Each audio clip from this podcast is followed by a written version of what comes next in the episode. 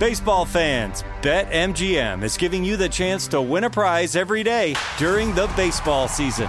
Step into the batter's box for BetMGM's Swing for the Fences free to play game. Pick an area of the strike zone and take your best swing. If you get a single, double, triple, or home run, you'll receive a prize. Smash a home run to collect a bonus bet on us. Just log into your BetMGM sports account to get started. Then visit your promotions section to access the Swing for the Fences free to play game. There's nothing more exciting than going yard with the king of sportsbooks.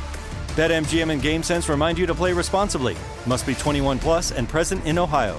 Subject to eligibility requirements. Rewards vary depending on market and expire 24 hours from issuance. Gambling problem? Call 1 800 Gambler. In partnership with MGM Northfield Park.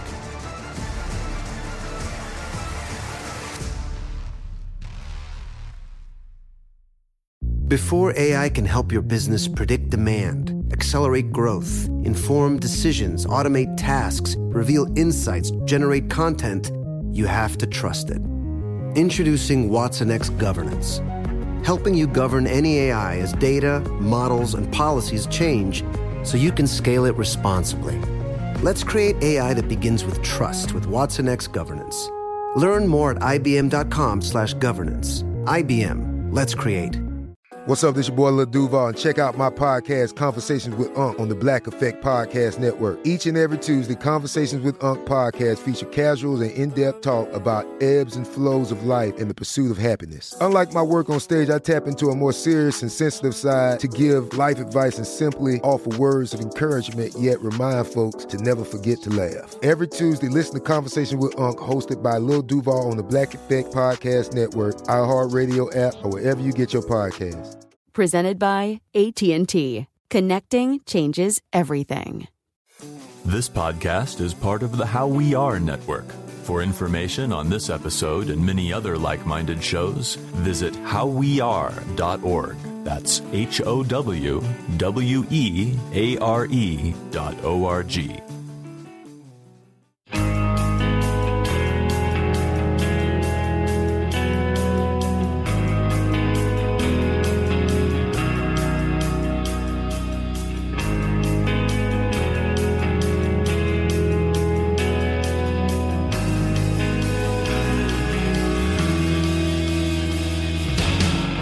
Hello, everyone, and welcome to another episode of 100 Words or Less, the podcast. I'm your host, Ray Harkins. This episode is exclusively brought to you by Top Shelf Records. And for those of you not in the know, I will make you in the know.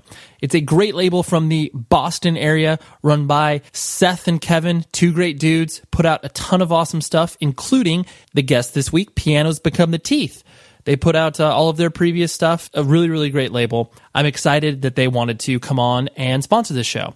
And I specifically wanted to talk to you about an artist of theirs called You Blew It. I picked up their last LP. It was awesome. It was just one of those things where you listen to it, you just heard the fun. They seem to have fun playing music together. They seem to have fun recording it. And even though that sounds like such a simple thing, it makes all of the difference when you are actually listening to it as a consumer.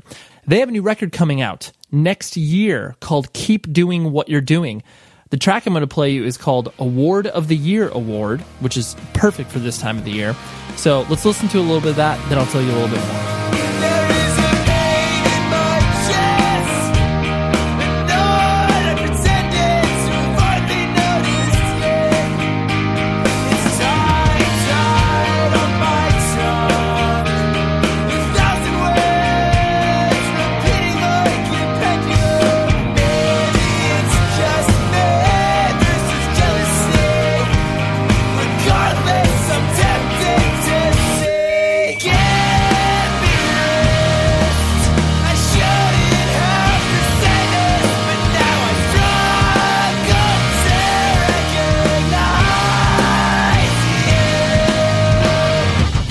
So yeah, that was that track. Pretty fucking rad, right? I think you should pre-order it because you can do so immediately at topshelfrecords.com. They've also relaunched their website and it features a bunch of new stuff. If you're like already familiar with Top Shelf and you're like, yo, I get it. I visited the website like once every few months. For those of you that are interested in vinyl, they've got their discography section up now because they have all of the pressings and all of the nerd stuff that you care about. You blew it I have a feeling this record is going to make the rounds, as they say. Even though it's coming out in January, I think by the end of 2014, a lot of people will start to be like, dude, that record really, really good, and this should probably be in my year end list. So maybe I'm just thinking that because that's kind of as far as my own year end list. And the band is on tour with the Front Bottoms from January 9th until February 1st of 2014. So the band is You Blew It. The record is called Keep Doing What You're Doing. It's out January 14th, but you can pre-order it now. All the vinyl packages and everything else you want is at topshelfrecords.com. Support them. Awesome people. It's cold here in Southern California. And by cold, I mean like low 50s, which for the rest of you is like, yo, that's warm in the winter. I've got like seven feet of snow around me. I have to dig my car out. I can't even leave the house, but uh, I can leave the house. It's just a little cold, you know. I got to put in a sweatshirt. I just always love people complaining about weather out here because we don't have seasons really. Oh, we vary between you know 55 degrees and 75 degrees, and when it like goes above or below that, then that's when we're like, oh, dude, this is some serious shit right now.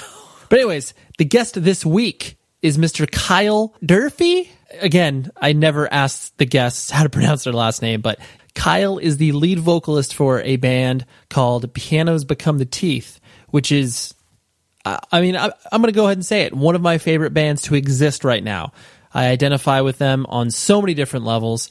And Kyle and I had never met up until like earlier this year. Um, and then I just was able to kind of gush about him and his band. And then he turned around and said, hey, I really, really like the podcast you do. And it was like, oh, wow. It's pretty cool when that stuff kind of comes full circle. So, anyways, more on him in a minute. Let's talk about propertyofzach.com. Visit that site. They're doing a lot of year end wrap up content stuff. So uh, dive in there. You'll be able to find all of the best stuff that happened in 2013, especially from a musical perspective. So visit that site and become educated. Also, this is the last time I'm going to bug you. We're doing a uh, survey I work with an advertising agency called the Midroll, and uh, we got to get information about those of you who are listening. I would really appreciate if you dove onto this website, themidroll.com backslash survey backslash words. I know it's kind of a pain in the butt to type, but uh, yeah, if you hop onto any of the Hundred Words podcast social networks, you'll you'll you'll get that link and you can contribute in that fashion. Because yeah, we just need to know who we're talking to. That's basically it. Because I have no idea. I have some sense of it. It's uh, you know, males and females. It's people with ears. That's basically all I know. And uh, for those of you that have been following the show religiously, you also know that uh, the schedule on the release dates have changed. I used to do new shows on Tuesdays, but now I do Wednesdays. And I promise that is the last public service announcement for that. So new episodes are on Wednesdays and uh, visit the website 100wordspodcast.com over the course of pretty much the last half of december i'm going to be posting a bunch of fun stuff from previous guests. They are kind enough to give some time and give some thoughts in regards to their own personal years whether it's like the top five records of the year top five things they did that year whatever. I'm just trying to get it to be you know original because i mean everybody gets lists and that everyone loves lists and so i'm obviously doing that as well. Um, i did it last year and it was awesome because i got a lot of feedback from it when i just did it out of a, a lark. So pay attention to the site. You will become educated. One thing i wanted to speak about before we uh, before i talked about kyle a little bit more. So I was listening to a recent interview with uh, Marilyn Manson, which is um, I know random, but uh, he was on a podcast I listened to. Because basically, for those of you that don't know, I mean, I just I listen to so many damn podcasts, and um, that's basically all I listen to. Unless I'm sitting at my desk working, which I'm usually listening to vinyl at that point. There are very rare instances where I'm listening to music in the car, unless someone else is in the car with me, because I'm not going to punish them to my weird podcast tastes he said something that really, really resonated with me and something that I wanted to share with you because of the society that we live in currently it's difficult to have contexts for things. I feel like this is something I'm trying to obviously accomplish with this show as well. Build you a picture of who this person is and obviously the sort of creative energy that they are putting forth and where it comes from. Because ultimately, that will not only endear you to the person more, but give you a sense of who they are and why they do what they do. Because you don't get any sense of context when you're just obviously popping onto a Facebook page, when you're popping onto a Wikipedia page. Like you can be very learned about a certain subject in regards to reading about it. But if you're not using that in relation to other things that happened during that time, i.e., providing a context, it's really difficult. Abbott and Costello, I would venture a guess that people 30 years and younger, 30 years old and younger, have no idea who Abbott and Costello are. They maybe know the name, but they've never watched anything. They've never heard who's on first. And it's like these things, I mean, granted, this is obviously close to 100 years ago that those things existed, but again, it's not provided in any sort of context. A person could read through the entire Wikipedia entry on Lou Abbott and Costello and not be able to understand how big comedians they were at the time. I don't know. It just got me thinking. And like, ultimately, that's another reason why I do this show, just to provide and build a sort of narrative and a context for how all of these things kind of interplay with one another. Independent music is such an important part of my life. And I know probably just as important as it is to you, you want to have something to document it. Not to say that these digital files will live forever because in 20 years, something will have probably moved along and then I'll be like, oh, wow, remember all those hours and hours of time I spent on this? It's like, yeah, yeah, I do. And it was worth it for that period of time where this medium is important. I think it needs to be documented. So it just got me thinking and I wanted to share with you. It's like I always love to have that sort of direct feedback from you guys when I say something and it resonates with you from that perspective. Let's talk about Kyle. Pianos Become the Teeth is a great band from the Maryland area. I became privy to them, I'd say their first EP that came out on Top Shelf Records. To say that it affected me is an understatement. It really, really stuck with me in ways that new records just don't have a tendency to do. And so for the rest of that year, I just kept revisiting that record. It just it, it spoke to me, and then I saw them a few times, and I don't know, it just really cemented that band within my own musical likes and loves. And I just felt like they were doing so many things that really appealed to me. I'd wanted to have Kyle on the show for a long time we finally were able to connect over the phone. I originally wanted to do this in person, but uh, I knew that he wasn't going to be in my area or vice versa for quite some time. Here's what transpired Kyle's a great dude, and I will let the interview do the talking.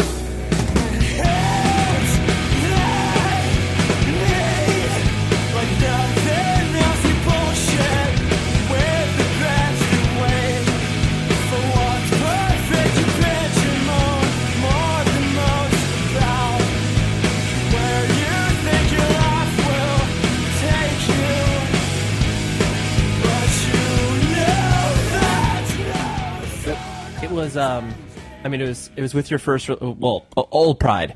I wish I could remember who introduced me to it, but basically it was one of those things where because all music is obviously cyclical and like like you know whatever bands like Daylight now where it's like oh hey like that kind of sounds like Nirvana and that happened in the early right. 90s and Old Pride was given to me in in, in context of like this kind of sounds like what Taken was doing back in you know like late 90s you know like right. yeah, yeah. I'm not saying it in a derogatory sense, but like, hey, no, no, no. But hey, well, I like your band, so I'm not a fan. well, good. I'm, and nothing makes me more happy. I just immediately fell in love with it. Not only just because you know stylistically, like both of our bands could have played together if we existed at the same time, but for, for the, sure. But just the the idea of like actually, you know, being, for lack of a better term, like you know, honest and emotive without being cheesy. Because there's that mm-hmm. there's that whole line that I think, especially within that genre, that particular genre of music where it's like, you know, hey, you're melodic and yet you're heavy, yet you also share your feelings about things. right. There, there's a tendency of being like, you know, overly emotional and like overly, you know, dramatic just because they feel like they have to express themselves that way, you know? Mm-hmm. And like, I didn't get the sense of that with you guys at all. well, thanks, man. I yeah. And it, it, I mean, I'm sure like the, the intention of obviously when you guys started to put together the band, that old pride, like you guys sounded pretty fully fleshed out at that time as far as like what you wanted to do creatively as a band. Like, did you feel that was a proper representation of what you guys were, you know, trying to accomplish with that first release? Well, that was really the first thing that well the first music we wrote with the the lineup that we have now. Because before we wrote we put out an EP called Saltwater and that was like a, except for me and Mike the guitarist that was a completely different lineup. Right. Um had had like different guitarist bassist drummer and then we also had a synth player at the time. Um, so we wrote that EP, and then we were trying to tour more and actually like do something with the band, and everybody was like pretty much like totally cool with it, and they're like, okay, cool, yeah, go do it, you know, find replacements, whatever. So we found replacements, and then we like we had all those people learn the old songs. And then um, after that, we were just like, oh well, yeah, we should, I guess we should just write a record. You know, that's what you do. So that was really just our first time writing music with one another that wasn't like stuff that was already written. You know what I mean? Yeah. Um, it really was, for lack of a better word, just like a very honest record. It was just like, hey, let's just try to write a solid record that we would want to listen to. We were still kind of working on how to write with one another in a way because everyone had such different tastes at the time. Mhm. So like, kind of, we didn't really have a goal. We were just trying to write cool songs for Yeah. that record, you know. And like, I, I think looking back on it, we're all still really happy with what it was, just because it was kind of our first like go at it, kind of Yeah. together. I mean, I'm sure you look back at like the you know older material, like the Saltwater EP, and you're just you know it's kind of cringeworthy, um, where you're like, Uh, oh, yeah, you're like, sure. not, you're like not a fan of that. You know, the the current incarnation of what you're doing that you can look back on, you know, the first output and be like, hey, that doesn't suck. Like that's not bad. Right. yeah, yeah, you know, it's like we're stoked. yeah, because you live in Baltimore currently, correct? right. Uh, so born and raised there. Uh, no. Well, my both my mom and my dad are from um upstate New York. My mom was from Springville, and my dad uh was from Elmira. But then my dad was in the army, so we moved around a little bit. Like I lived in Texas when I was younger. Um, I lived. I was born in Virginia actually, and we lived up in upstate New York for a while. But then we got in a not heavy immediately, but we, Yeah. we we got in a car accident that was pretty substantial when I was like four. Oh wow. I, I was okay. Well, I had to get surgery, but I was okay. But my dad pretty much crushed like every. He just like destroyed his legs in the car accident, pretty much. Uh-huh. So um, a lot of surgeries, a lot of stuff like that. But obviously, he couldn't really be in the army anymore. He got a good job being an imagery analyst for the government. Oh okay. So we ended up moving. He got a job in D.C. So I lived in Crofton, which is like 40 minutes south of Baltimore. Mhm. I've lived there since I was like seven, Okay. and then seven seven until like 22 when I moved to Baltimore. okay. So I'm pretty much like a Maryland guy. You know, I moved around when I was younger, but my life, as I remember it, pretty much is in Maryland. you were an army brat essentially. What? Uh, yeah, for sure. What did your What did your dad do for the army? Um, he he was an imagery analyst. I don't know all the ins and outs Yeah, of it, yeah. but I guess he he worked in Desert Storm. Um, like detecting tanks and stuff like that. Like a lot of stuff he couldn't even really say what. I mean, he wasn't like a spy or anything, but he couldn't really say like Yeah. what he was doing because he was like helping detect Of course. dangerous things, you know, like missiles maybe or tanks or like enemy vehicles, stuff like that. So he was pretty he's pretty up there in the ranks doing like really important stuff at the time. That's crazy. Yeah, he, Yeah, yeah. I, I, I could totally see that being like, you know, he, he comes home and obviously is like, well, I, I can't discuss anything of what I did today. yeah, yeah, yep, yep, I had a good day at work and that's it. Yeah, Was your mom basically at home with you? Pretty much was a stay at home mom for a while. She used to be a nurse Mhm. and then when like she went to nursing school when she was younger, she was a nurse for a while, but then uh when we were born, my sister and I, um, she stayed home, but then later we were a little bit older, she started working at a daycare center, like right next to our house, just because she's always loved working with kids and stuff like that. And like, it wasn't even really a job for her. It was just kind of like, hey, I love doing this, you know. Yeah. And is your sister younger or older than you? She is older by four years. I'm 29, so that'll make her 33 now. Yeah. So I don't know. I can't. I can't Yeah. Oh, no, no yeah. You, you, as long as you're within a year or two, you're fine. Yeah, yeah, for sure. like once we were growing, my mom was working at a daycare center, and then once my dad got diagnosed with MS, she pretty much stopped working and was like his primary caretaker. So Yeah, that's yeah. how that went. And so, like you said, your formative years were basically, you know, all your memories exist within the, you know, Baltimore area. Yeah, for sure. And, and your, your mom wasn't overly affected with that horrible accident that you were in? Like a, you can't even see it anymore, but she like hit her head in the accident, had a like big scar above her eyebrow, but that was it. And then I was in the back seat. We had just put seatbelts in the car, which is nuts, but the seatbelt hit me so hard that I was bleeding internally. Oh, so wow. they they yeah they had to go in and do surgery on that. But then after that I was I was fine, you know. But Mhm. yeah, my dad was the one who like pretty much got destroyed in that wreck. That's crazy. So, like, w- uh, was the accident your guys, or you know, your car's fault, or did you just get broadsided? No, yeah, it was the other car's fault. We were it was actually really lucky because we were driving right past uh the military base, and I guess that we were going straight, and this car was turning coming the opposite way, turning left into the military base, I guess, and just like tried to beat us. And we just like, I think we just slammed right into them. That's crazy. I, I, I presume you don't remember that at all. I, I don't. Which is It- good. It's, which is it's of those good. that's like for sure, like it's it's such a serious thing in my family's history, but like I I know like specific pieces about it, but I don't really know everything about it, which is kind of strange now I think about it. But really, I, maybe it's for the best. Well, yeah, know. you're. I mean, uh, yeah, you're so young. You're. You know what you're told. That's all you remember. yeah, exactly. And plus, like they're not going to give me all like the gory details when I'm four. yeah, yeah. Hey, Kyle, here we go. This this horrific thing happened. We have to tell you blow by blow. You know, like your your upbringing. Would you, uh, you know, did you guys have kind of a pretty, you know, idyllic, you know, sort of brother and sister sort of uh, family uh, situation where it was like, okay, this felt, uh, you know, comfortable and like there wasn't a lot of strife internally within the family. Like, how was your vision of that? Yeah, we had a. I mean, everybody has like every family has their own issues and stuff like that. But overall, yeah, we were a pretty happy family. I feel extremely lucky with like the way I was brought up. Everybody got along. So overall, so I would say I had a very happy childhood. You know, not like overly amazing, but also just like compared to anybody else's, I guess. You know, just pretty normal, pretty happy. So Yeah, no, that's. that's it's. and it's it's funny because I feel like anytime anybody has that experience, in in certain ways, you feel you feel weirdly apologetic about it because. I mean, obviously, uh, you know, I'm sure you have friends that have had shitty childhoods and that like could care less about their parents. You feel like anytime you're like, oh no, like I, I, it was pretty good. And, like it's that it's that weird like I'm sorry you experienced that.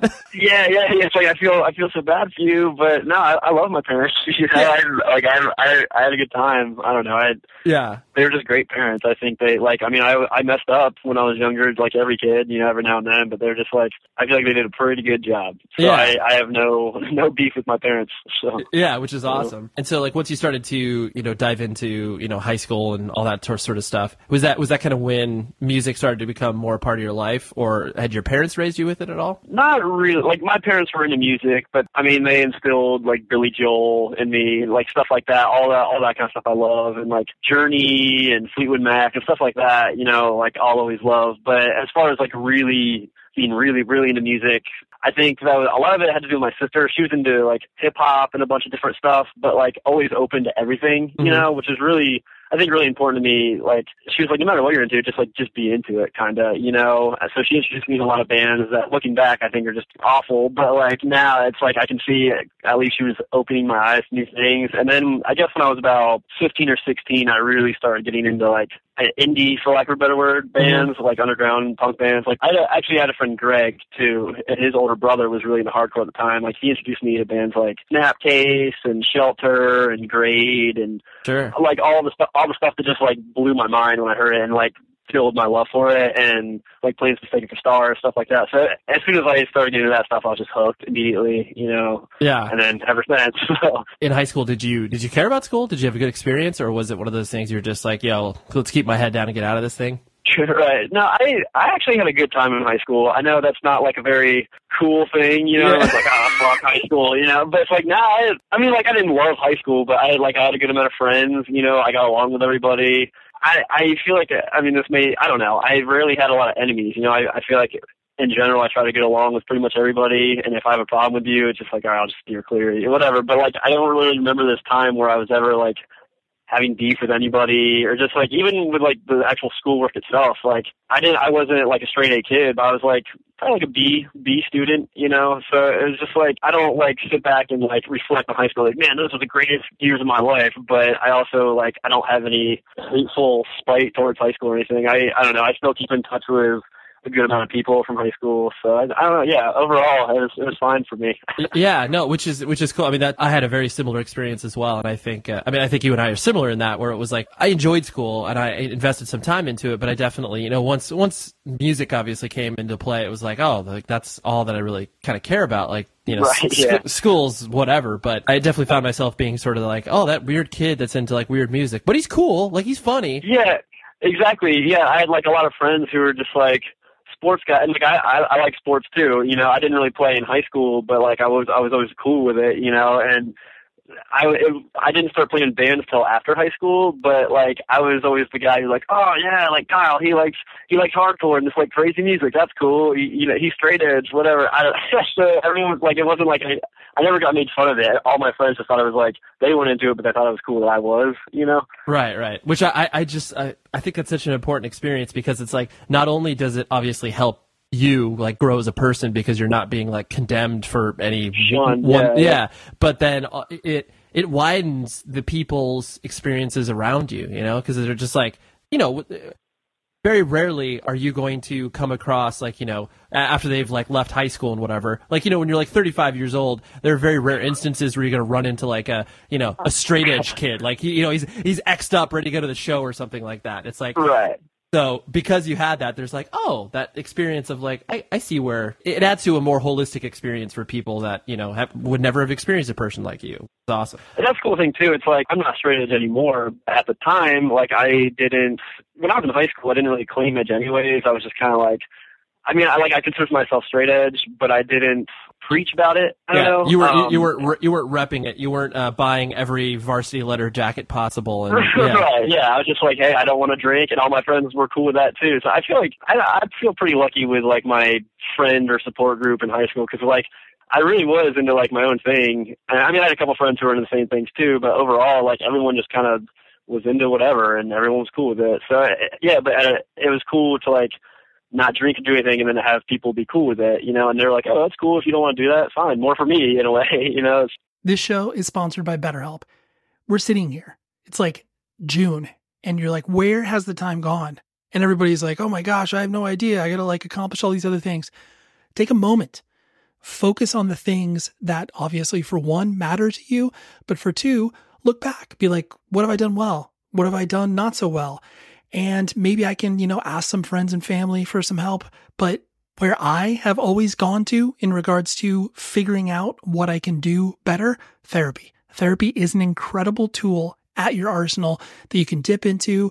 I've done it for my marriage. I've done it for myself personally.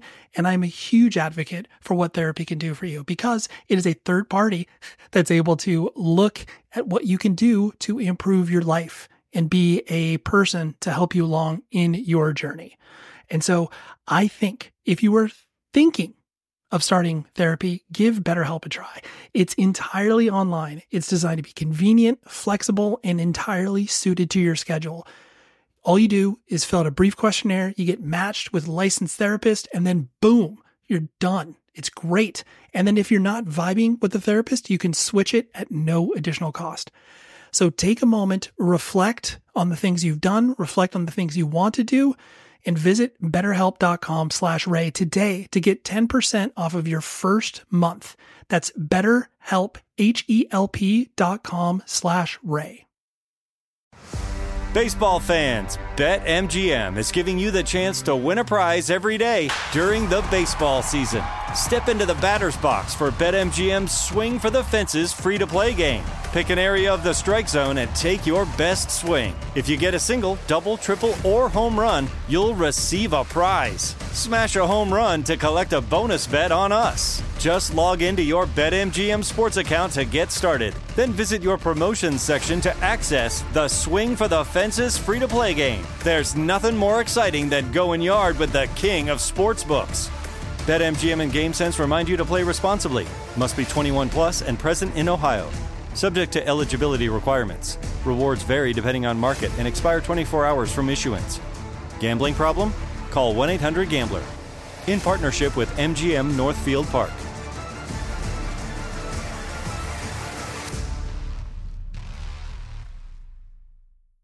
This Father's Day, shop at the Home Depot to find the perfect gift to help dad be everything he can be. Because your dad is more than just a dad. He's groundskeeper of the yard, the perfecter of the patio, and the cleaner of the clippings. He's the weed fighting, hedge trimming, leaf blowing lord of the lawn. He sees the job and he gets it done. Because your dad is a doer.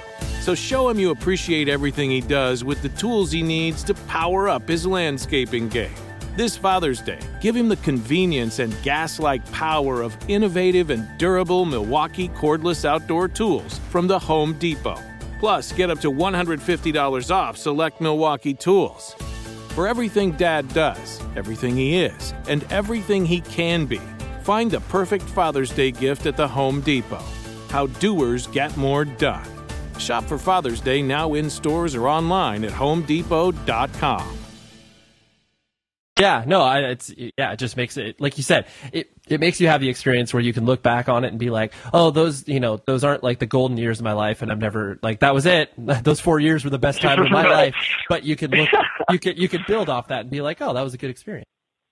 Yeah, yeah, totally. Um, and so did you like once you started obviously like go to shows and that became an important part of your life? Did you immediately be like, oh God, I can't wait to sing for a band? Like how was that your vision, or was it just like Yeah. was it by default? Well, yeah, that's a good question. Um, I don't know. I think like going to shows, I kind of knew that I was I was always just really into bands and music and just overall, I just thought it was like the coolest thing, you know. And certain bands were into such different things and like preaching certain things. I just thought that was cool. And then like I'd go to shows at the Ottobar in Baltimore all the time. Um, and I, I really thought like at one point I was just like, man, I, I really should just start a band because I couldn't, I could play guitar a little bit, but not really well enough to be in a band. Like I, I suck at guitar. I'm not good. Um, but, but th- but I that like, that "No, was that was your first like you wanted you, you, the guitar was the first thing that you kind of went for. Yeah, yeah. When I was like when I was still in high school, I like I got I got a guitar for Christmas, and then I took some lessons. So I can like I can play basic chords and stuff like that. But I'm just I'm just a shitty guitarist. But, uh, right. yeah, like but it really started because I, I went to a community college near my near well the closest one to my house, um, Arundel Community College, and I met a bunch of people there who were into bands, and like I had been with people from going to shows, and the first band I was in started because um, this dude Brian I knew, who was the old drummer of Pianos actually too. Um, His girlfriend said that he was looking for a singer for a band. I was like, well, I've never sang for a band, but shit, I'll I'll try it. You know, why not? So I ended up hooking up with Brian. I just went in. It wasn't even really a tryout. I just kind of like they were just jamming and they just kind of gave me a mic and I was like, all right, here we go, and just started screaming. I guess it worked. So that's that's fun. cool So, that happened. I don't. by default. Yeah. Yeah, yeah. I mean, it's like it was, I really I had absolutely no idea what I was doing at the time, but I guess they see they they seemed to think it was all right, and I thought it was okay also. So I thought about it. It's kind of funny because you, you strike me uh, not using this in a in a negative light, but you strike me as like Mm-hmm. a, you know a private or more quiet person, um, in the sense that you know you're not like this you know crazy lo- loud, loud boisterous guy. You know, it's like you're, you're not you're not going on stage and like you know throwing a bunch of jokes in between your, your songs or anything. Right. So it, it's funny that that they were like, oh, like yeah, Kyle, like he would make sense to just like yell for a band. Right. Well, yeah, yeah. That, that's funny. I think I, I don't know what their like what their idea because Brian, the drummer, was really the only guy I knew at the time, and they pretty much had a full band fleshed out, and they were just looking for a singer. I'm like, yeah, I'll do it. So I think when I came in, like none of them knew me, and I'm pretty, I'm not a really timid guy, but I got yeah, I'm not the most outgoing dude in certain situations, especially that where I'm like nervous as hell. Going to sing for the first time, but I think I just kind of went in there and made myself do it and just did it. And I, I mean, like, I'm, I feel like I'm a nice enough guy where I can, like, make friends, too. So as soon as I start hanging out with those guys, it was great. You're like, yeah, cool, yeah, I feel comfortable with you now. But yeah, that's a good point. I never really thought about it that way. I, I think that's an important distinction. It's like you, you're not you're not standoffish because obviously you, like you said, you can make friends with people. But yeah, you're not that. You know, you're not the guy in your classroom that's just like, hey, pay attention to me for 20 minutes. I'm gonna I'm gonna Right. make I'm gonna make everybody laugh. Yeah, I mean, I, I think it depends on like how comfortable I feel, or like the certain situation that I'm in, if I'm around friends or not. Because yeah, I mean, I feel like everyone's like that in a way. But yeah, overall, I I also have not so much stage fright anymore, just because I've been playing shows forever. So that doesn't really bother me. But like, yeah, I just don't really. I don't really like being in front of people like Yeah. that in a way. So, and also when I start talking, I feel like I just make an ass of myself. So play and then be gone. Unless I unless someone's like speaking to me that night and I feel like I really need to get off my chest, which has happened before. But overall, it's just like, yeah, I'm just gonna play and then get off because I feel like an idiot.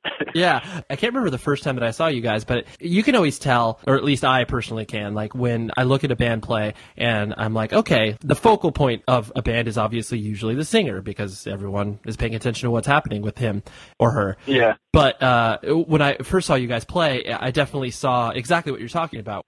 Like you were you were at home when the song was playing, but then in between mm-hmm. songs, you're just kind of like, well, let's get to the next song, guys. Let's go.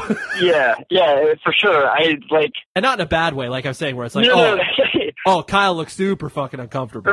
no, yeah, yeah, no, I know what you mean. It, it is true. Like, I when the song's playing, I feel as, as cheesy as it is, like I'm in my element. You know, we wrote these songs together. It's like we're there for a reason to play this song. You know, and that's how that's I think that's how we all feel like when we're playing. It's like we feel right and comfortable and normal. But then like in between songs, I mean, at least personally for me, yeah, it's like we tune. I'm just like, I don't really have anything I want to say, so I'm just gonna kind of stand here and not try to look like an idiot. So yeah, I, I don't know. I, mean, I think over the year, over the past couple of years, being on like bigger tours and stuff, I've I've tried to be a little bit better with that, but overall, yeah, I just I just want to play play and get off. I do inherently think it's something you could, like you said, you can learn and adapt as you do it more, like like in anything mm-hmm. in life. But I definitely think that there's something inherent with getting up there and being able to like be in front of people and do it. I mean, it's like, you know, you, you can survey a hundred people on the street and you'd be like, like, how about I put you in front of a hundred people and like, you know, kind of just do your thing. 99 people would say like, oh, fuck no, that's terrible. Right. So it's not a, it's not a normal thing, but it's like certain people are more predisposed to that just of, you know, various circumstances. So it's like it, what you're feeling is normal, but it, it's definitely, um, you know, funny that you have to be the focal point. You're just like, well, I got that. I guess I'll do this. Right. Yeah. So I mean, I, yeah, like I said, over over the past couple of years, I feel like I've definitely. I don't know if it's I stopped caring so much about being in front of people, like what people think. It's like, well, I mean, I'm going to be here up here whether or not you like it or not. So if you like it, awesome. I really hope you do. But if not, it's like I'm still up here playing. So I think my mindset a little bit has changed playing bigger shows and stuff like that. Mm-hmm. You know. I, Cause I'm, I'm always, I'm always nervous before every show, but now it's just kind of, it's a different kind of nervous Mm-hmm. I don't know. It, it's hard to explain. You you know. I, yeah. I no, no. I, I I totally empathize with what you're saying. I definitely. Yeah, it was one of those things. Like I never. I mean, me being an only child, like for whatever reason, it's always been easy for me. Like I never had I mean, I obviously most people when they first start playing in bands, they're fucking atrocious as a singer. It's like you know, I, I have, you have no quote unquote stage presence, but then you know, tour like once we started, once Taken started to tour and be more of a thing, it definitely felt. Mm. I never had any problem with that, but in talking to people like you and you know many of my other friends, I totally like getting where you're coming from. I'm like, oh yeah, like it, it, I understand why it's not easy.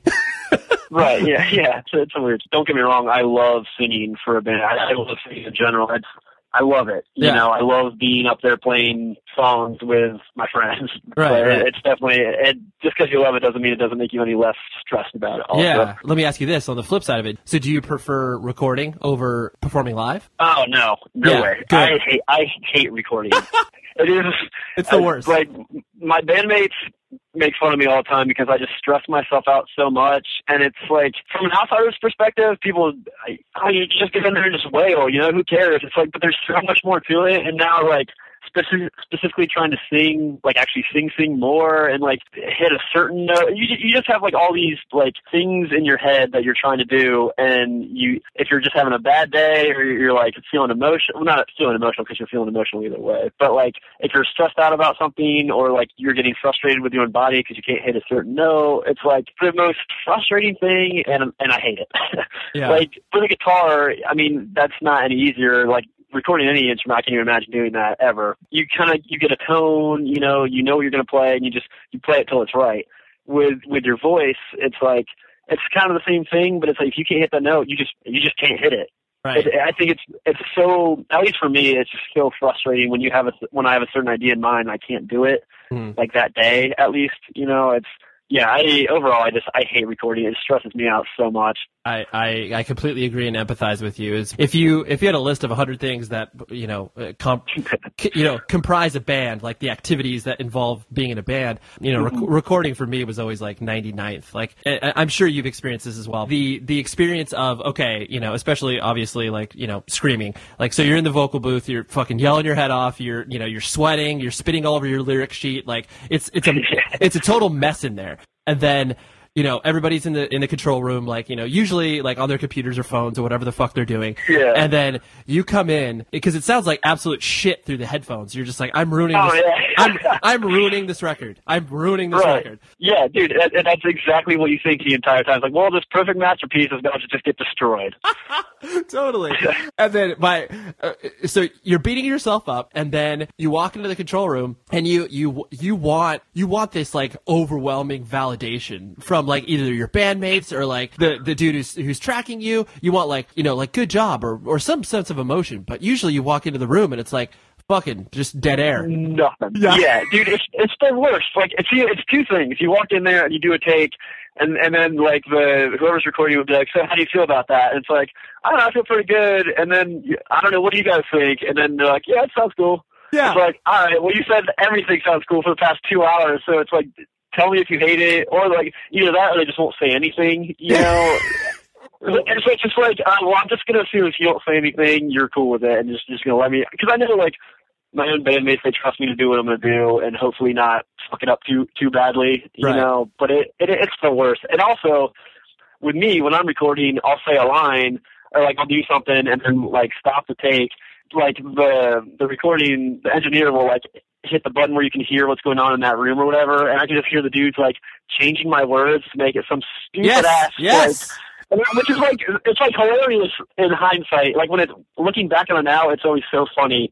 But then when it, when it's happening, you're like trying to be so serious and like pull your guts out recording, and then like two seconds later, somebody's just immediately making fun of some serious thing you just wrote and making it into a joke. It's like hilarious, but the most frustrating thing in the world too. And like my band and I always joke about it. you hit on such an important point of that you know the, the other experience when you walk into the control room like you said after pouring your guts out and then being like you know your, your guitarist being like hey did you say uh, you just stuffed a corn cob up your ass like yeah, yeah, it- that's it's exactly what it is. Uh, It's just Yeah. it, it's hilarious, and I would probably do the exact same thing if if I was in their position. but it, it's just yeah ah, it's the worst. Like I just like I want to kill people when we're actually doing it. yeah for the the band that you obviously like started to sing for um you know did that did that have a name was that like your first like band that you actually like played shows with and stuff like that That was that was my first band experience. Um, we were called Cartel Cartel Lover, which um okay our guitar. Yeah, yeah, I know.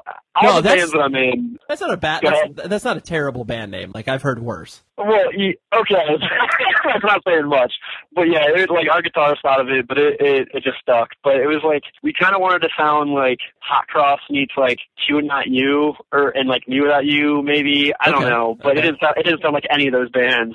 Like I I had I loved Hot Cross; they were one of my favorite bands. Um, so I think vocally, I just I just kind of wanted to sound like that, you know. Uh-huh. I didn't really have any experience singing, so I was like, I'll try to go for this. But yeah, it didn't sound like any of those bands. It just sounded more like spazzy, yeah I know what it's not. It was like dancey, spazzy, out of tune guitars. Like I like I have a soft spot for it because it's my first band, but it was just it, it just wasn't good. yeah, well, I think most people's first bands should be terrible. Right. Should be terrible. When it, you know, in doing these podcasts, I've definitely, you know, like uh, using a random example. I, I talked to Davey Havok from AFI. AFI is his first fucking band. And I'm like, God damn it! Like, must, must be nice. Seriously.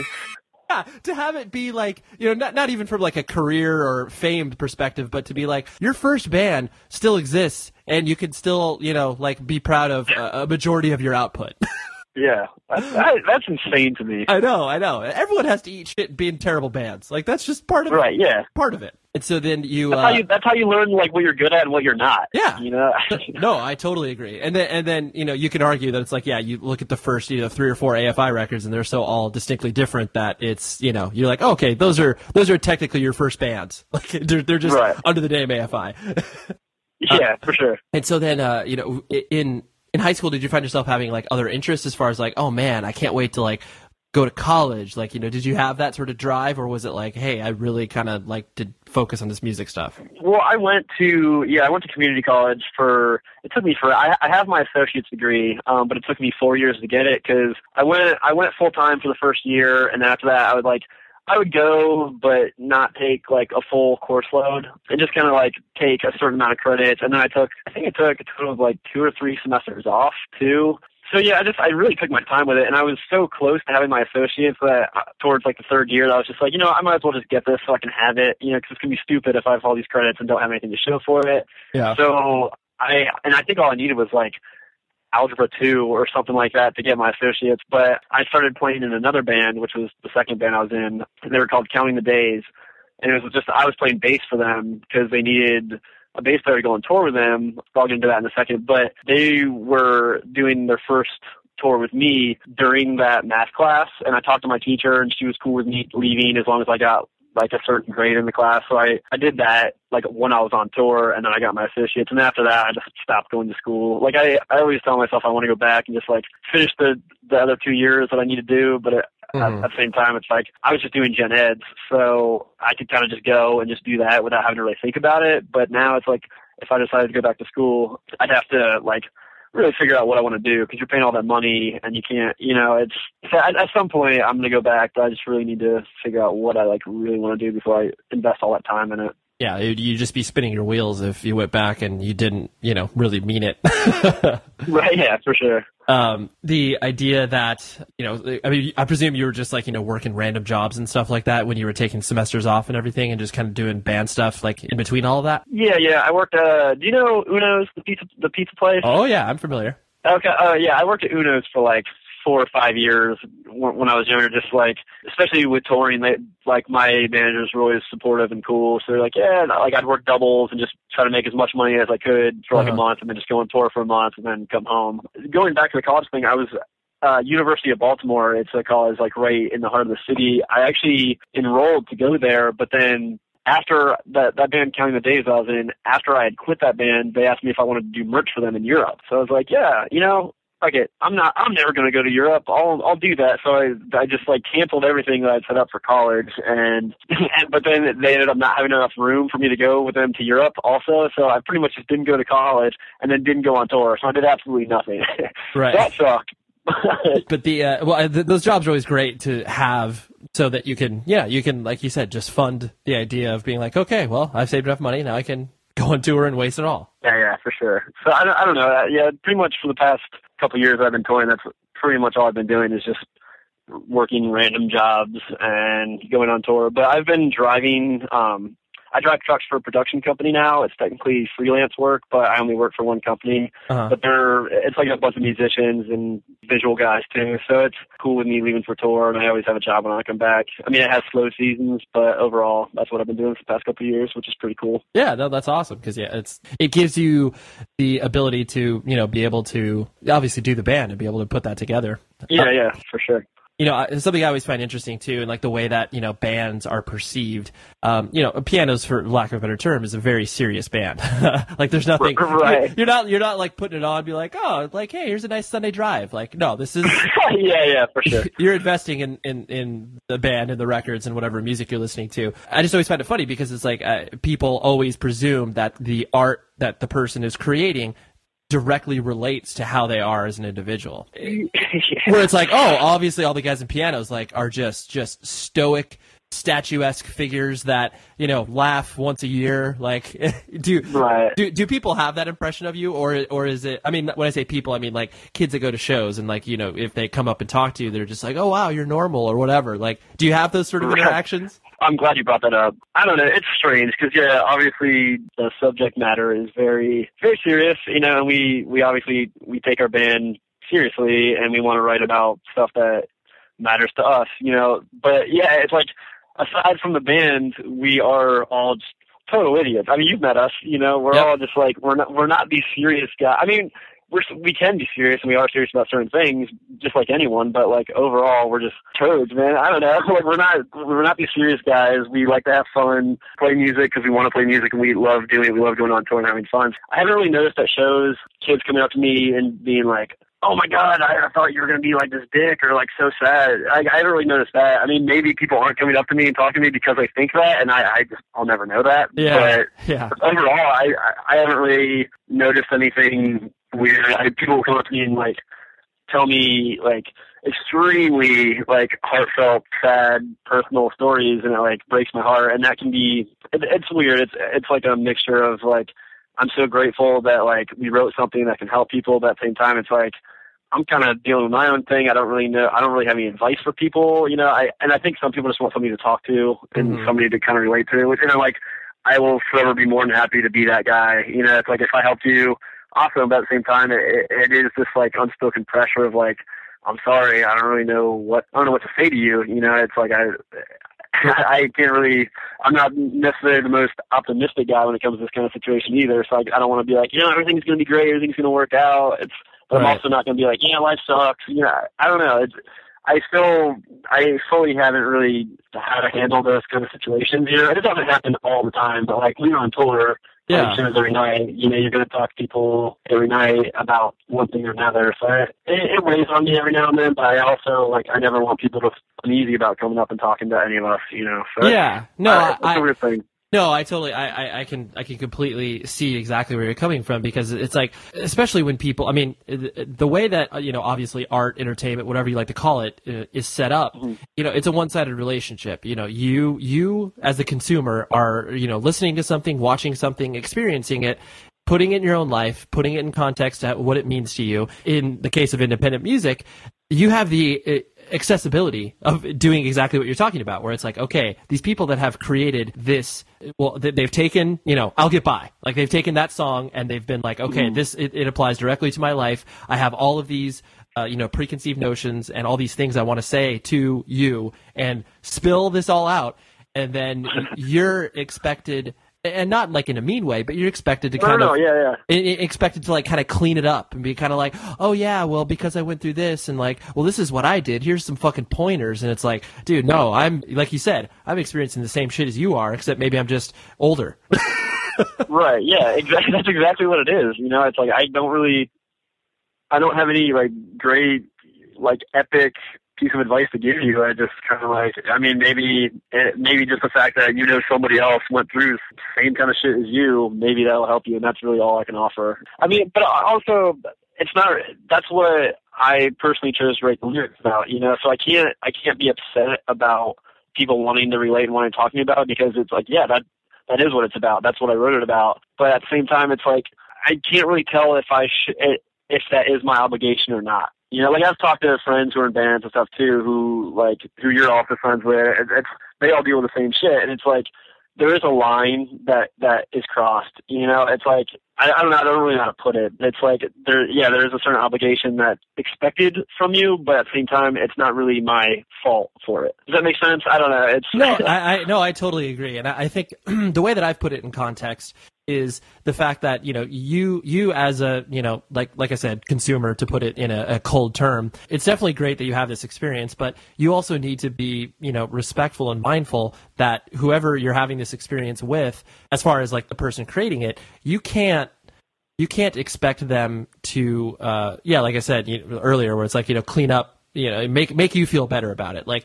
how you feel better is how you consume that product because that's essentially how you've interacted with that person and it's Right. like having that line uh, put up where it's just like okay well i'm i'm a human like you and I experience basically the same things as you do, you know, I can't, I can't offer you solace besides this record that we've put out. Right. And- and-. I mean, that's perfectly said. yeah, no, but and, and I I think that the, the point that you hit on too, where the idea that to know that there's someone else out there that has experienced that, you know, I mean, for lack of a better term, refreshing. You know, it's like okay, well, Yeah, like, y- you're not in this alone. Like whatever, however isolated you may feel, it's not a singular experience. Like you know, like like honestly, it's like the way yeah, I, I, I joked about the song, you know, I'll get by, but it's like when I first initially heard that and I put it, you know, in context for obviously the lyrics and you know, you as a person, what you're experiencing, and you know, the pa- the passing of your father, you know, because my my father died, uh, gosh, it's been uh, four or five years, um, and it was I'm like. sorry.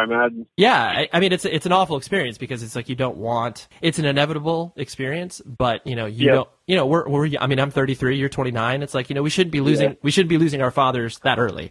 It, honestly, in like in the way that I experienced that song, it was like uh, it- you know it just it was like oh this is exactly my thoughts and my feelings about the way that things even though our circuit like I'm sure the circumstances of our father's passing are completely different. Yeah, yeah. Not of the same thing. There's there's just pull through that that Yeah, I mean, there's a certain emotion that's evoked through it that you can completely relate to. Right. And like I I never in, you know, I mean, partially because I'm a responsible adult, I never would have gone up to you and been like Kyle, like you know, Jesus Christ, here's the song, like here's every like I'm going to I'm to tell you for a half an hour all of this experience. Right. Uh, Just because I I feel if that were to eventually come out like it is now, I you know, we would have had it, it would have made more sense as opposed to just like, all right, I'm going to dump all this shit on you, and there you go, dude. Have a good night. I mean, yeah. With that being said, though, it, it is it's similar, but it is different because like you and I, we met for the first time really on that on Yeah. that tour, but it's like we kind of knew each other, Yeah. who each other were, you know. So it would have been a bit different talking because like Right. we were in the same situation, just hanging out, talking. You know, it wasn't, it wouldn't. So a little different than just some random person I've never met. Like, hey, this is what happened to me, you know. But Yeah. but yeah, but even with that being said too, it's like I can't fault somebody for wanting to do that. You know, Yeah. So I always feel kind of guilty about it because like I'm on tour, you know, I'm playing these songs every night. I really I don't really want to talk about them before or after we play too. But it's like kind of I kind of put my myself in that position. So it's really Right. I feel like it is my fault. You know. Yeah. Well, and it's it's good that you keep that attitude because I think the moment the moment that you shut that off from your head, where it's just like, oh, like this is too much, I can't handle this, even though it is like, for lack of a better term, it is a it is a chore. Um, Yeah. you, you still, yeah, you still need to put yourself in that mind frame of like, okay, well, you know, I can I can be there to the best of my ability. Like that's all I can do.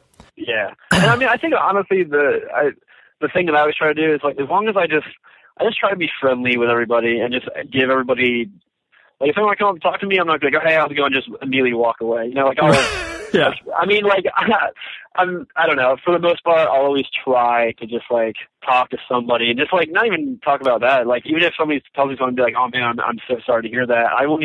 I feel like in a way, it's almost better to not even try to give advice because I'm just gonna fuck it up anyway. So it's just like I think maybe just an open ear is the best thing you know I can offer. Yeah, You know, yeah. Even though it's like it can be draining as hell on tour when the last thing you want to do is hear some sad story, but it's like I I don't know. I think in a way it almost that's what you have to do. all, you're simply doing is engaging. You're just like, I, I'm, Yeah, yeah. I, I'm here, and whatever experience you want to have, hopefully, I can provide that for you. Yeah, yeah, for sure. Baseball fans, BetMGM is giving you the chance to win a prize every day during the baseball season. Step into the batter's box for BetMGM's Swing for the Fences free to play game. Pick an area of the strike zone and take your best swing. If you get a single, double, triple, or home run, you'll receive a prize. Smash a home run to collect a bonus bet on us. Just log into your BetMGM sports account to get started. Then visit your promotions section to access the Swing for the Fences free to play game. There's nothing more exciting than going yard with the king of sportsbooks. BetMGM and GameSense remind you to play responsibly. Must be 21 plus and present in Ohio. Subject to eligibility requirements. Rewards vary depending on market and expire 24 hours from issuance. Gambling problem? Call 1 800 Gambler. In partnership with MGM Northfield Park.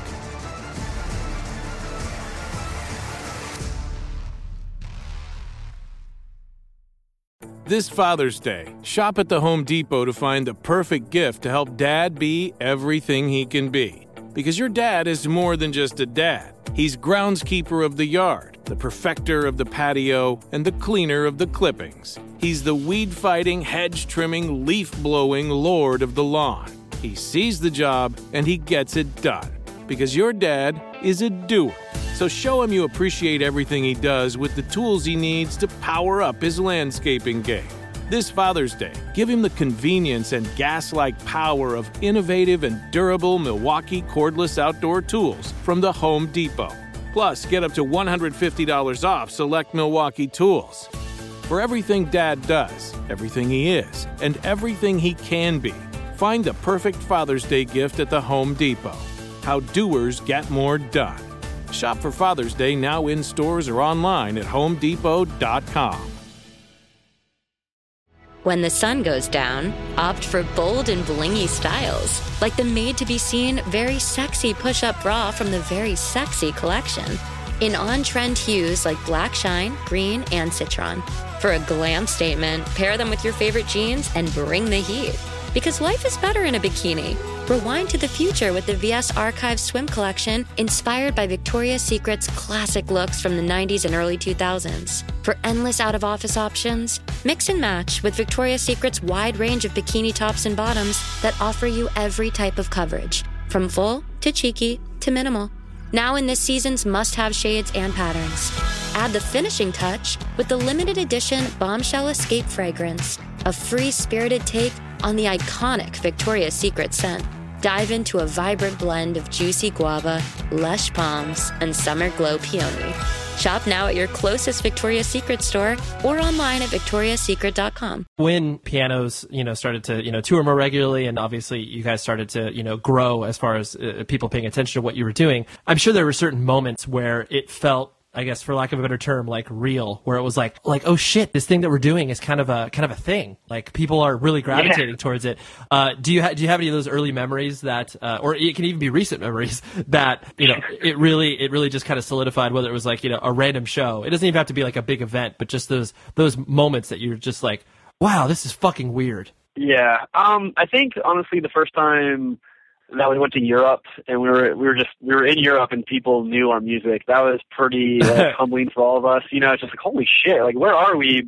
Like I don't really, I don't know anything about anything right now where I am, but right. people are coming up and like know the music. So it's I think that was like an eye opener. And then yeah, I think also when we wrote like the Lack Long After and we started playing those songs live, I think was when we not just like huge thing, but we started seeing more people like getting into it, like gravitating towards the songs, which is pretty cool for us. You know, it's I mean that's not not why we wrote that record, but mm. like it's cool to like really see people take an interest in it in a way. I think the common thing of what what at least what at least I've taken away from like independent music in general, where it's just like you know, regardless of like you know how many people pay attention to you, all, all, you're wanting to inspire is a reaction in the sense of like I, I, want you to either like fucking love what I'm doing or fucking hate what I'm doing.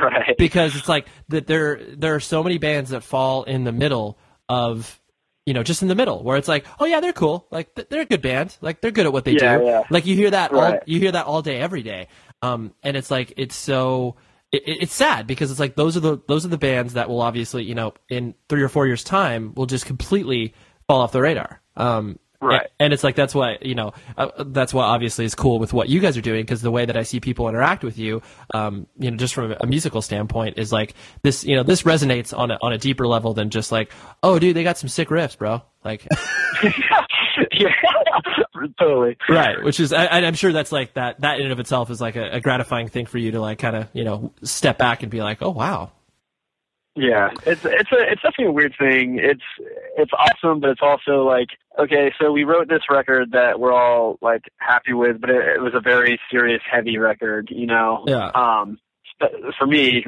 obviously, but for everybody involved, I think, and so it is this weird thing where like not not that your band is perceived a certain way, but like the the content of it, it's like I don't know. We we've had multiple conversations about this on tour that like I don't know if writing this record and seeing these songs every night and going on tour all the time, like, I don't know if that's like, I, I mean, I, I know at first it definitely helped me, you know, because it just like, it really got it out. Like, my family, my friends, like my band, everyone was so supportive and just like, I, I know 100% it helped me with like the loss of my dad. Um, right. but then like, as a couple of years went on, it's like, I still get into those songs every night and it's like, it still means exactly the same, but it's also now I'm like, am I holding on too much now? Like, am I yeah. the fact that I'm playing these songs and going on tour every night is that like preventing me from getting on or like moving on better than I should be by now? You yeah. know, so it's it's definitely a, it's a delicate balance, and I think like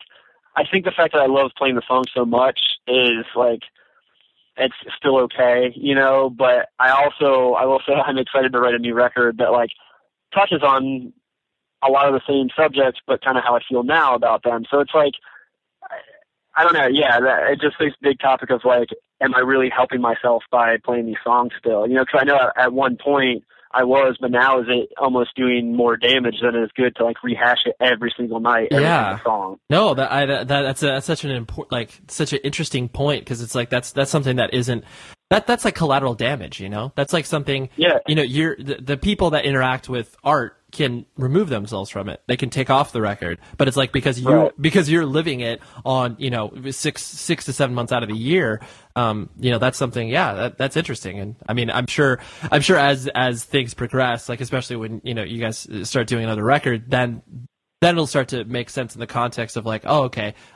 Yeah, this this is more harmful than good, or this is positive right. that, I, that I still experience this. Or, um, right. Yeah, and it, it's also I, I feel like guilty is not the word, but in a way, it's like, okay, I had this shitty thing happen to me and like my life experience, but it's like there's so many other people who have so many shitty things and even more shitty things than that happened happened to me. So it's, but I I've like wrote like I wrote this, I wrote these lyrics for this record, and that's like kind of what has been latched on to people's ideas of our band, I guess. That's like what they think of. They think of like a family member dying when they think of our band or something like that. You know, which is like Yeah. I almost feel guilty for that in a way that like I mean it is what it is. I I'm not sorry about it, but I'm just kinda like, man, you know, I kinda just uh, I kind of just put it on this record, and that is what it is now. I can't get rid of it. in a way. Right. That that's the, yeah. It's like that's that that's the lasting legacy of of that. I mean, you know, not to be like grandiose about it, but it's like that's the you Oh, know, no, yeah. yeah. People people are going to attach that meaning to that record, um, and that's like you know that's something that you would never it would never have predicted when you were doing it. But then once you're able to have context like you do now, it's like oh wow okay I guess I guess that's how it'll be thought of. Um, Right, yeah, for sure. And it's also like when we were writing it, I told the dudes I felt weird because it's like it's. It, I mean, I think vocalists and lyricists should be personal. You should write about your own life. But it was like so so personal for me, you know, like losing my father. You know, that like solely affected me within the band. Uh, and I told the guys, I was like, I feel almost bad that like you guys wrote this music I think is amazing, and I'm just pouring my heart out over it, like with this one specific thing over the entire record. And they're like, no, dude, like we want you to. That's what we wrote it for you to do that. And you know, so like I think I'll just say the guys in the band were like absolutely fucking incredible with like just letting me vent and get it all out. You know, I think like I'll be forever grateful for that. You know, I I write out someone who's like, God, shut up, but like it, it really does like mean so much to me that they're so cool about it. You know. the band isn't a full time thing as far as like you're making a living off of it, but um, you know how uh, how's it sat with like you know your your your mom and the rest of your family in regards to like you're you're kind of putting because essentially you're putting your life on pause right now. You're just like okay, I, I have I have this job that you know is, is a means to an end, but it's not like you know the end game. You know once you started to sort of you know focus on that rather than like oh let's quote unquote start my life um was that Right. was that difficult for you know your mom Y- your dad was alive when obviously things were happening or starting to happen for the band um so how did it sit with them were they just like what the fuck are you doing kyle Right. Well, that's that's funny. Like my mom and dad have always been like they were always super supportive of what I wanted to do, you know, and I think it, I mean, of course, as your parent, they're always going to be worried about what you're doing with your life and stuff like that. So, like in that in that regard, they were normal. But I think a lot of it's my mom's fault because we started. We used um, my mom is Christian, and we went to this church called Mount Oak, which Mhm. is like a big church around the area, and they used to put on shows all the time, like Zao and like Stavesacre and like Project 86, and all these all those like heavier like Christian bands, you know, stuff like that. So that's kind of that was also an introduction for like heavier music for me. And my mom would serve pizza in the back, so it's like she would like take me to these shows. So honestly, it's kind of her fault that I got so into music too. uh-huh Um, but yeah, I think she was always like worried about me going on tour because she also had like the old mentality of like, oh, you're gonna go on tour and like there's gonna be so much like sex and drugs. But I mean, n- now she knows it's not like that. But Right, but, right. but I, I think at first she was kind of worried about all that, that I was getting so into it. Um, and my dad was just kind of like his whole mindset was like as long as I didn't ne- neglect my responsibilities, you know. And he's like, you can go on tour as long as you handle your shit, kind of, you know. But then I think when I started getting like really good touring more and more, he'd like he was stoked because he knew how much I loved it, but I think he was also just like as a like a worried father, he's kind of like, all right, what are you what are you gonna do when it's all over? But I I don't know. It's it's funny now thinking about it, like, man, if I go back and talk to him now, what do you think about it? You know, but yeah no that that would be yeah, it, when you're trying to put all these things in context for for a parent where it's like okay there's this thing called punk and hardcore and then on top it's like there's so many layers to unwrap it's so uh, it's difficult for them to understand it because like you said i mean your, your mom's perception where it's just like okay well it's like you know guns N' roses and motley crue. Um, yeah so it's just it's just funny for them to be like oh okay i get what it's like. It's you know it's six dudes in a terribly smelling van. Like that's it. Right, yeah, yeah, really. It's like, yeah, we're sleeping on floors and we're playing at some like shithole every night and doing the same thing the next day. And it's like, why is that even fun? It's like, I don't know, it just is. It's the best. So, right yeah yeah yeah I, but yeah, I mean, I think now, like, we've been doing it for so long, my mom is like, I, I think she gets excited because she knows how much I still love doing it. And like, we have been doing like better tours in the past couple of years and like doing okay. So I think my mom, and I, also I think she knows that I'm not like blindly, like, I'm not going to be 40 years old, like, still playing the same shows. You know, I mean, maybe like who knows? Maybe we'll never break up. We'll just do stuff here and there whenever we want. You know, who who knows? But like she knows that I'm not going to be doing this forever. But I've pushed it so hard up until this point. I just got to take it a little farther and see what we can do. And and then once we're once we're done, we're done. You know, and then, and then everything will be fine. Right. You're being you're being realistic about it because that's like I, I Yeah, think yeah. I think it's so funny because so many a, a lot of bands have the the idea that you know they start with like a business plan before they start with anything else. Whereas just like the Yeah. the things that prove to be quote unquote successful are the ones that obviously start in an organic manner rather than like oh like here we go let's do this as a career. Yeah, yeah, for sure. I mean, that's how it started. Like, I mean, honestly, if you would have told me when the band first started, like late 2006, that we'd still be doing that, I'd be like, okay, maybe cool, yeah. But now it's like I'm so stoked that we are. You know, it's Yeah, no, for sure. I want to hit uh, hit on two last things before I let you go. I, I find it interesting just because, like we were talking about earlier, obviously music being cyclical, and then like you know the the idea that especially within the past you know five to seven years, uh, you know bands that obviously are are peers of yours, um, you know, uh, Touche, La Dispute, all that stuff. Um, it, it's so it's so funny to see this um this crop of bands that obviously you know are are presenting their music in a very honest fashion and kids obviously gravitate towards it. Is it uh you know, is it is it funny for you to kind of put your band in context of all of that? To just be like this is weird that like we're part of this this kind of uh, f- uh, for lack of a better term, collective, like that this scene that's like you know bubbling up and obviously has bubbled up even higher now. Does it? Do you guys do you, do you guys talk about it in the band at all, or is it just kind of one of those things where it's like eh, it's funny? I don't know. It's it's strange. It's I mean, it's flattering for us to be lumped into like such bands that we respect musically and as people. Like we're best friends with all those guys, you know. So it is. It's definitely humbling to be a part of it, but it's also just kind of like like we said, I we never really like sought out that kind of stuff, you know. Like we didn't really try to like like this whole like resurgence thing or whatever. I think we everyone like it's not even my band, like everyone's band. It's just like I don't really we didn't set out to try to do a certain thing. We just like started playing music that we liked, and then like made friends with other bands that were doing it, and then just kept being a band and kept touring and kept doing it. And I think that's that's honestly how it happened, you know. But I, I think people are writing powerful records that are important and mean something. I think that also contributed to it. But it is, yeah, I don't- know. It it's a strange thing to be kind of lumped into all of it. I mean, I'm I'm honored, I'm grateful, but it's also not like I just want to write records that I think are good. I mean, it's something that you you personally couldn't say, but I can say it just as an outside observer. Where it's like there's there's something to be said about obviously being part of uh, you know a musical community and being like all these bands that are you know akin to one another. But you know on the flip side of it, especially when a band exists for longer than you know two or three years, that can be limiting. That can be a the quote unquote ceiling because uh, you know I've I've heard people refer to this in like not in a uh, negative sense but in uh, you know like the the warped tour ghetto where it's like the, the bands that bands that that like the ceiling of what they can accomplish as far as just like a musical, uh, you know, like the the audience that they will play to is Warped Tour. That's like the ceiling, you know, um, which is obvious, Right. which is obviously a pretty fucking massive ceiling, but a ceiling nonetheless. And so where it's like, you know, I could see where you guys are coming from, where it's like, it's great we're a part of all these bands and all these, you know, all, these things are happening around us, but the, you know, not only your band, but obviously all the other bands that are in that same uh, ilk, you know, want to differentiate themselves from one another, and not in the "fuck you" way, but like in a well, no, we can play, Right. we can play to different people. Right. Yeah, for sure. That that's the thing. It's like we we talk about this a lot, and like especially now because we're trying to write a new record. It's like we're not trying to write a like a screamo record, for lack of a better word. You know, we're just trying to write like a good record. You know, it's like it's frustrating. It's I feel like a lot of people who listen to hardcore or listen to certain bands. It's like you have a certain expectation of what you want them to do, and it's like after you're in the band for so long, your music, your music your musical taste changes. You want to listen to different stuff. You want to play different stuff, and that's like normal. You know, I know every band feels like that. So it's like we don't always listen to like hardcore or screamo or anything like that anymore. A lot of us don't even listen to that kind of stuff that much at all anymore. So it's like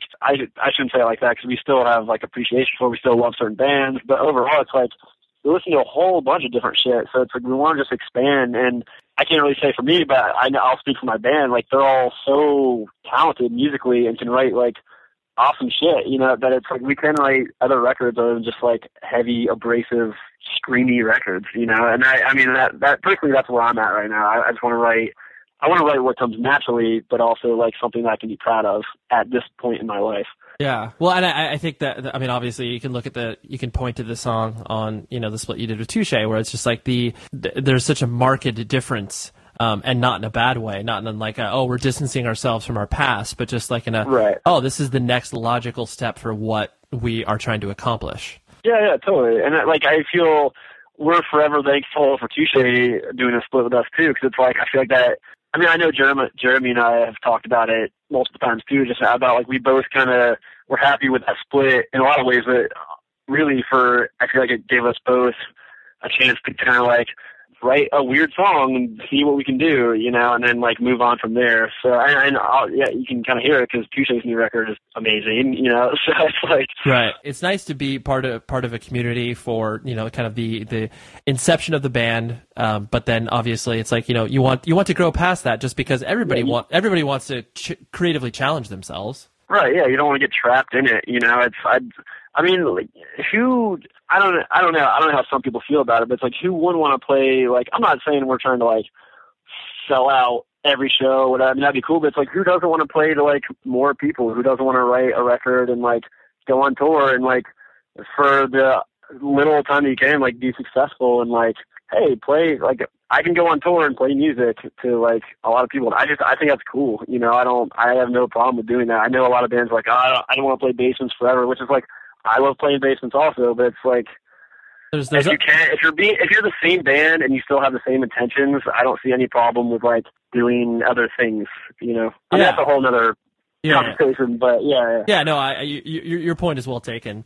And the, the last thing I want to hit on was the you know the idea, obviously, like you know you've we were talking about at the very beginning, where you know you're you're married now, you've been in a relationship for quite some time, and like the um the perils of being in a relationship that you're gone for a majority, you know, well not a majority, but you know a decent amount of time, and like the the challenges that that imposes. But obviously, since you guys have you know lived through it and have decided to commit yourselves for life, yeah, obviously, I'm sure she's completely and very understanding um, Mhm. uh, of because obviously the last thing she want to do is be like, "Hey, Kyle, you should quit the band because you need to spend time at home."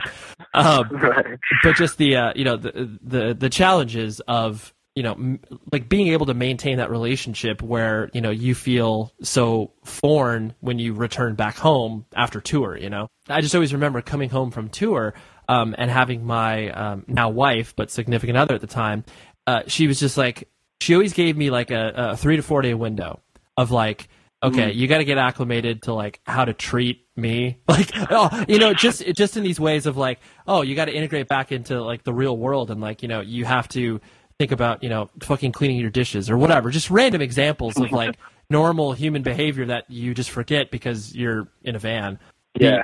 I'm, I, you know, I'm sure you had. There's a lot of thoughts you have wrapped up into that of how you obviously have been able to kind of, you know, make it work for as long as you guys have had. yeah, like you said, you have to decompress for a while. You know, you're you're not consistent. You're not constantly moving in a van with other dudes. You like you're in one place with one person, um, which is great. You know, but it's just it's different, and it does take a while. Especially like yeah, like you said, you're on tour for a month, and then you come home, and it's like completely just like standstill. You know, and it, it feels insane. But I will say Lauren has been like a hundred percent supportive forever. Like ever that I mean, ever since she's known me, she's known that I've wanted to play in a band and like push it really hard and you know, I, I I can't say like if we started touring like ten months out of the year straight, we'd probably both lose our minds, you know, I don't think I'd want to do that anyways. Yeah, I think like go on tour for a month and then I'm home for a month and then go do something else and come back. It's it it really it is a balancing act, but I think overall like we've what specifically that we do to make it work, we just do, you know. And she's she's always cool with it. I mean, it, it sucks for both people. I I I won't pretend like it's harder for me because I'm out on tour. You know what I mean? I mean, it sucks for me to be away from her too because I love her. It's like not hanging out and just like doing the normal everyday things you do with your partner. You know, but um, it is harder on her when I'm gone. You know, so it's. I just lost my train of thought again. But yeah, it, I don't know. She she's very um independent in a way that like I always joke she she she's definitely the adult in the relationship. um, like we, I don't know, we make it work. Like it sucks when I'm gone, but when I come home, it's awesome. You know, it's just like every, every couple on tour. It's like you have like those days on tour where you're just like set up. It's like, God damn it! Like I just want to see you. Like this is this sucks. This is stupid. This is frustrating. But like it, overall, we we make it work. She's 100% supportive, and I don't know, she she Yeah. she can cope, you know. So it's I'm forever thankful that she's like that. Because if not, I don't know, I don't know what would happen. I I wouldn't be, I probably wouldn't be in the band, you know. Right, yeah. I, I, I love I do love Lauren more than I love pianos. So.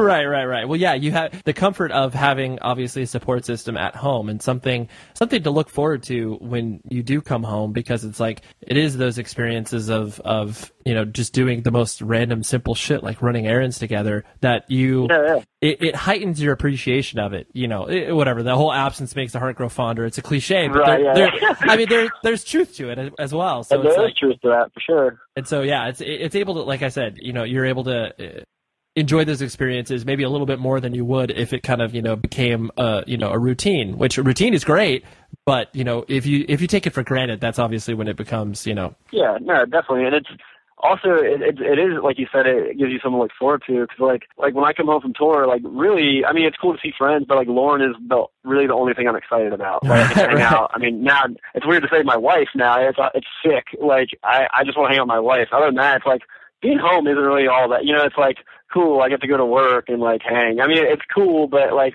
after about a month from like right now, I'm already like, man, I'm, I'm excited to write. I'm excited to like go on tour. You know, like so I love being home, but it's also like if it weren't for Lauren, like I'm sure I'd get annoyed on tour, but like I wouldn't really have a huge reason to like stay in Baltimore. You know, but like yeah, now that I have a wife, I want to come home and be with my wife. Well, I really appreciate you hanging out, Kyle. This has been fun for me, and I hope you've enjoyed it Yeah, in some man. capacity as well. I have. It's cool to just like talk and not be asked like Oh. stupid questions. So that is that.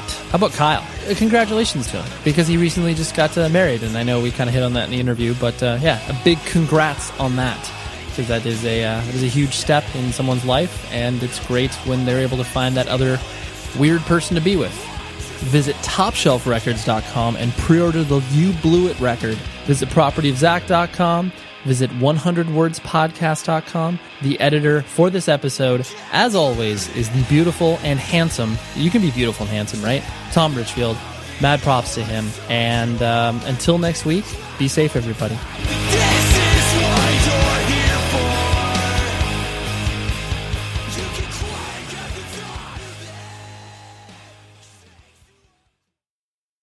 The show is sponsored by BetterHelp. Trust me in saying that no matter who you are, mental health challenges can affect you, and how you manage them can make all of the difference. That's why everyone should have access to mental health support that meets them where they are and helps them get through. BetterHelp provides online therapy on your schedule. It's flexible, simple to use, and more affordable than in person therapy. Connect with a licensed therapist selected just for you. Learn more at betterhelp.com. That's betterhelp.com. The following is a high five moment from highfivecasino.com. Welcome to Burger Yippee. Would you like a hot apple pie today? Yes, yes, yeah, I won! Woohoo! So that's a yes on the apple pie? I just went big time playing High Five Casino on my phone. Real cash prizes, free daily rewards, over 1,200 games. Yeah! So yes or no on the apple pie? Whoa!